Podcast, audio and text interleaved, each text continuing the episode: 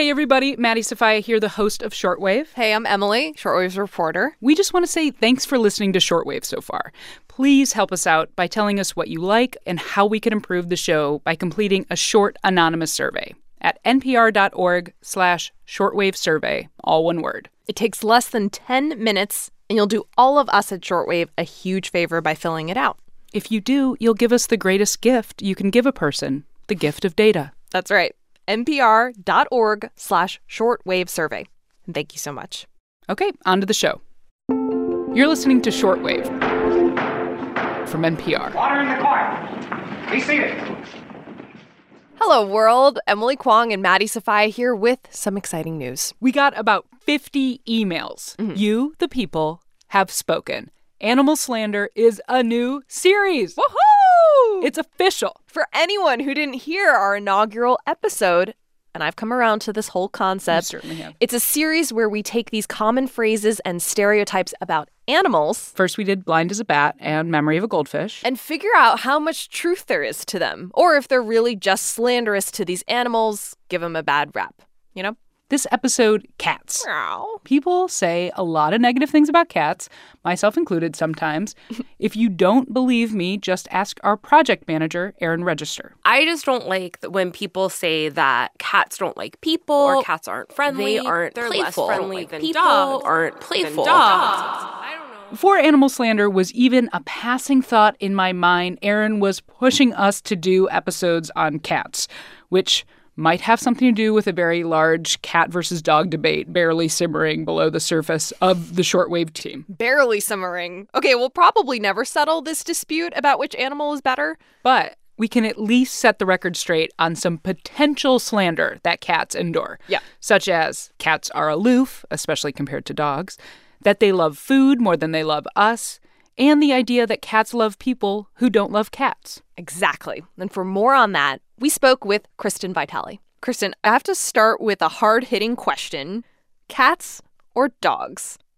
You know, I, I don't have a favorite necessarily and can't really say which one's better. Wow, she wouldn't play our wow, game. wow, wow. Kind of a diplomatic answer, but I think both species are very intelligent. She's a researcher at Oregon State University and she specializes in cat social cognition. Basically, how cats are processing the social world around them. So, all rise. Hear ye, hear ye. Court is now in session. Today on the show, you be the jury, science will be the judge. Do cats deserve their aloof reputation?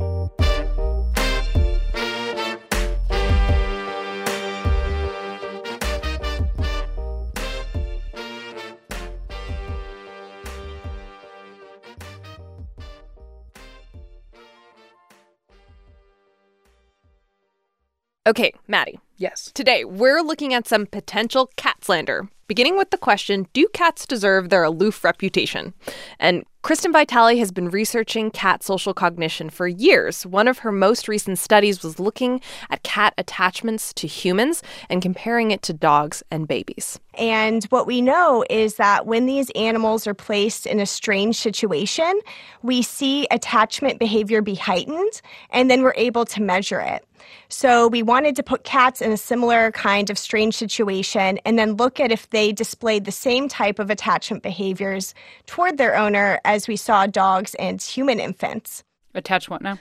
Attachment styles. So in psychology, there's this thing called the strange situation. Mm. It's this standardized procedure scientists can use to test how the subject, here cats, attaches to its caregiver. There's actually three main styles that we see. The first is a secure attachment bond.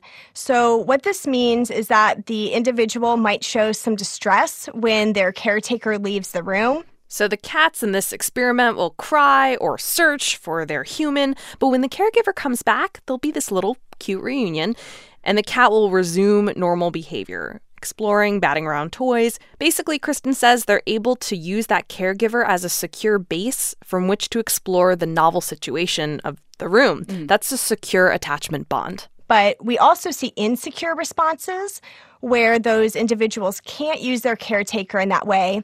And um, either excessively cling to them, which is known as insecure ambivalent, or excessively avoid them when they return, which is insecure avoidant. Okay, so with these three different attachment styles in mind, Secure, insecure, ambivalent, and insecure avoidant. honestly sounds like the last three people I dated. you know what I mean? Okay, so anyways, with That's a those reveal. with those in mind, they run this study. Yes, first they brought in a cat or a kitten and its owner. And like we said earlier, human leaves, then human comes back. And we see how that cat behaves during that reunion. Do they display attachment behavior toward the owner when they come back? And if so, is it the same styles of attachment that we see dogs and babies um, display toward their caregivers? So, what do they see? More attached or less attached than dogs? The same. Yeah, so it was very, very interesting to find just how closely those numbers matched what we've seen in dogs and humans. The majority of both dogs and human children are securely attached, and that's anywhere from about 60 to 65% of the population, which again is exactly what we found in the cats. So, this idea that cats are aloof, certainly more than dogs, Animal slander. it feels good to be on that end of it, doesn't it? It does. I'm tapping into the rage I do possess. Okay, okay, all right. But Yeah. as a devil's advocate and at risk of sounding pro dog, that is one study, right? One little study. Well, I'm not done. We're only like seven minutes into this episode, and Kristen's been studying this for years. In previous research, you also found that cats prefer playing with humans over eating. Is that right? Yeah, so we actually had um, four different categories of items we were interested in looking at. Okay. So, whether cats most preferred different types of social interaction with humans, so that include playing, petting, or just being uh, talked to. Maybe you're not talking to your cats three enough, different Maddie. types of food, three different types of toys, and three different types of scents. And as you said, we found that the majority, uh, 50% of the cats that we tested, most preferred that social interaction with people, and 38% most preferred food. so we still saw a lot preferring food, but the majority did prefer that social interaction. Food would not be second to me. Food would be, if I were a cat, food would be first. You would be an aloof cat, wouldn't you? I will not say. this probably goes without saying, but because we're on a quest to figure out how much of this cats are aloof is slander. Um, you did some research to figure out if cats spend more time with people who give them attention too, right? Right. So, what we did was put a person in the room with a cat. Mm. Basically, what they did is just sit on the floor for two minutes, either ignoring the cat and then two minutes of paying attention to the cat. And we looked at how much time the cat spent near to the person in each of those phases. One thing to keep in mind is they're also looking at how the cats were brought up. So they ran this experiment with pet cats, but also shelter cats. And what we found is that both shelter cats and pet cats spend significantly more time with a person who's paying attention to them. Okay, so basically, regardless of the type of cat, cats were actually more likely to pay attention to you if you pay attention to them. That's right. And that makes sense. I mean, if we're, you know, hanging out with friends and our friends are ignoring us, we're probably not going to be initiating a lot of interaction with them either. You know, it flies in the face of. I've sat in many, many living rooms with people who've said, oh, the trick to get the cat to pay attention to you is to ignore them. Oh, yeah. And um, there's kind of that old idea that cats like the people that hate them. Um, you know, like if we know there's a non cat person in the room, that's the person the cat's going to seek out. But at least the results of this study don't show that. I have definitely tried to ignore a cat, hoping it would suddenly care about me, when I could have just made my interests known, Kwong. This is lies. It's all lies, all the way down. Think of all the cat friends you could have made along the way. you passed up. Honestly, I have some cat based apologies maybe that I need to make. You better start acting right, Sofia. Okay, so it's not necessarily like every single cat is aloof or every single cat is social, right? It's like some of them are, some of them Yeah. are not, just like dogs. Exactly. There's Okay. a whole spectrum of personality. So, you can't say overall cats are aloof. Okay, so I will say, Emily Kwong, after this hard hitting, deep investigative reporting that boy. you have done, uh-huh. the evidence is clear. This is cat slander. You'll be happy to know Kristen is right there with you. One last thing. Do these sayings that cats are aloof, my cat doesn't care, they just want food, do they ever bother you? You know, they, they do bother me because some of these ideas, I think, are why the field of cat cognition has been stagnant for, for a long time.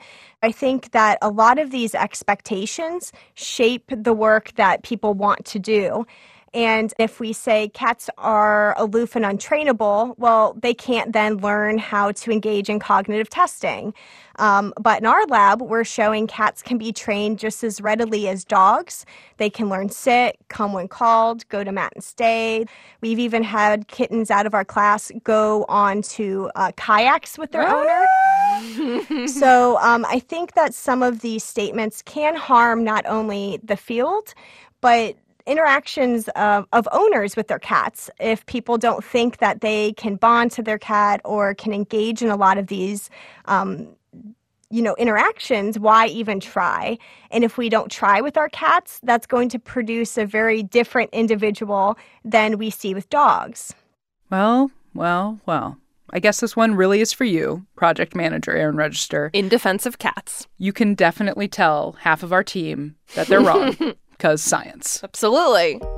And next time someone says, I love this cat so much because it acts like a dog, lovingly tell them, no, this cat acts like a cat. Wow, you've really taken on this injustice. It's better than I could ever imagine. Thank you, Emily Kwong. You're welcome, Maddie Sofia.